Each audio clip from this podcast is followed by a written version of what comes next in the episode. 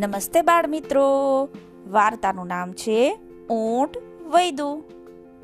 બાળકો, તમને ખબર છે ઊંટ વૈદુનો અર્થ શું થાય? નથી ખબર ને? તો ચાલો ને વાર્તા દ્વારા સમજીએ ઊંટ વૈદુનો અર્થ શું થાય? ઉનાળાના દિવસો હતા. ખૂબ જ તાપ પડતો હતો. વણઝારો તેના ઊંટ પર માલ સામાન મૂકી તેના પત્ની અને બાળકોને લઈ એક ગામથી બીજે ગામ જતો હતો. વહેલી સવારથી ચાલતા ચાલતા બપોર થઈ ગઈ.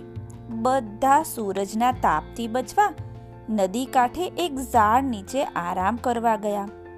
ઊંટનો માલિક નદીમાંથી પાણી પીવા ગયો. પત્ની અને બાળકો તો ઊંઘી ગયા. ઊંટે આજુબાજુ જોયું. સામેના વાડામાં તરબૂચના લીલાછમ વેલા જમીન પર પથરાયેલા જોયા. વેલા પર મોટા મોટા તરબૂચો હતા. મોટા મોટા તરબૂચો જોઈ ઊંટના મોંમાં પાણી આવવા લાગ્યું. ઊંટે તો મોટું તરબૂચ જોઈ ઝડપથી મોંમાં લઈ લીધું. વધારે ને વધારે તરબૂચ ખાવાની લાલચમાં ઊંટ ઉતાવળથી તરબૂચ ખાવા લાગ્યું.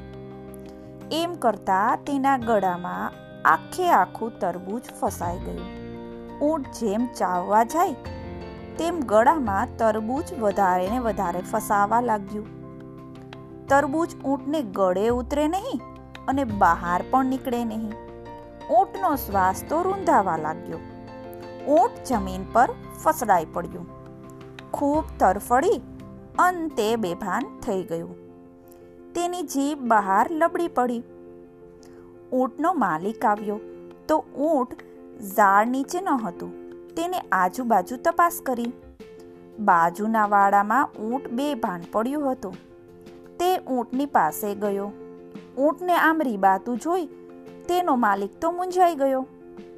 તેણે ઊંટને સાજુ કરવા વૈદની પાસે લઈ ગયો. વૈદરાજ વૈદરાજ, આ ઊંટને શું થયું છે? જુઓ તો ખરા. આ ઊંટ મારી કમાણીનું સાધન છે. તેને બચાવી લો ને. વૈદરાજ બોલ્યા, તારા ઊંટનો જીવ બચાવી હું સાજો તો હમણાં જ કરી દઉં. પરંતુ ઈલાજ કરવાના રૂપિયા હંમેશા પહેલા લઉં છું, સમજ્યો? માલિકે કહ્યું, એની મેં ક્યાં ના પાડી છે? લો, ગણી લો તમારા રૂપિયા રોકડા.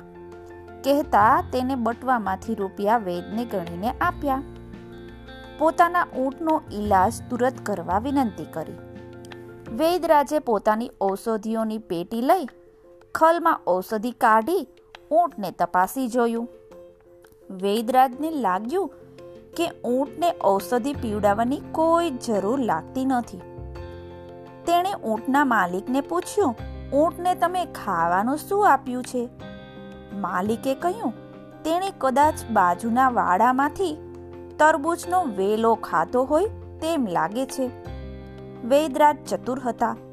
તેણે વિચાર્યું, નક્કી વેલો ખાવા જતા ઊંટના ગળામાં તરબૂચ ફસાઈ ગયું છે. વૈદરાજે કહ્યું, જાઓ, એક મોટો પથ્થર લઈ આવો. ઊંટનો માલિક એક મોટો પથ્થર લઈ આવ્યો. વૈદરાજે ઊંટના ગળા ઉપર મોટો પથ્થર માર્યો. આથી ઊંટના ગળામાં ભરાઈ ગયેલા તરબૂચના ટુકડા થઈ ગયા. તરબૂચના ટુકડા પેટમાં ઉતરી જવાથી ઊંટને આરામ થયો. ઊંટ ગાંગર્યું અને દોડ્યું. માલિકે ઊંટને પકડી લીધું. ઊંટના માલિકે કહ્યું, વૈદરાજ, તમે મારા ઊંટને બચાવી લીધું. તમારો આભાર. કહી અને ચાલતો થયો. આ બધું બન્યું ત્યારે વૈદરાજનો નોકર હાજર હતો. એ ઔષધિ બનાવવામાં વૈદરાજની મદદ કરતો.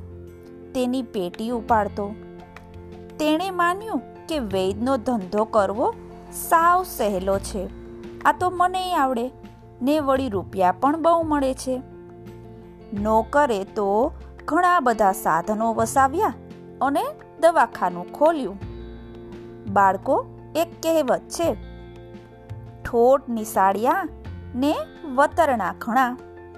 એટલે કે આવડત નહીં અને સાધનો ઘણા બધા રાખે. દવાખાનું ખોલી પોતાને વૈદ તરીકે જાહેર કરી રોગીઓની દવા કરવા લાગ્યો.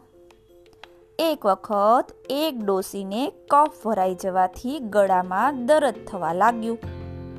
તેની વહુ ડોસીને લઈ અને આ મૂર્ખ વૈદ પાસે આવી પહોંચી. ડોસીને તપાસવાનો ઢોંગ કરી તે મૂર્ખ વૈદ ડોસીની વહુને કહ્યું, એક મોટો પથ્થર લઈ આવો. વહુ બિચારીએ ગમે ત્યાંથી મોટો પથ્થર શોધી લાવી અને વૈદને આપ્યો. વૈદે ડોસીના ગળા ઉપર મારવા મોટો પથ્થર ઉપાડ્યો. ડોસી તેની સામે પથ્થર ઉગામેલો જોઈ અને બેઠી થઈ ગઈ. વહુએ બૂમ પાડી. અરે રે વૈદરાજ, તમે આ શું કરો છો? પથ્થર વૈદના હાથમાં જ રહી ગયો. ડોસી તો માંડ માંડ ભાગી અને બચી ગઈ. આનું નામ જ ઊંટ વૈદું. બાળકો, સાદા અર્થમાં કહીએ તો કોઈ એક રોગની બધાને સરખી દવા કરે અને સરખો જ ઈલાજ કરે ને? એનું નામ ઊંટ વૈદું. વગર વિચારે કરાતું વૈદું ફરી મળીએ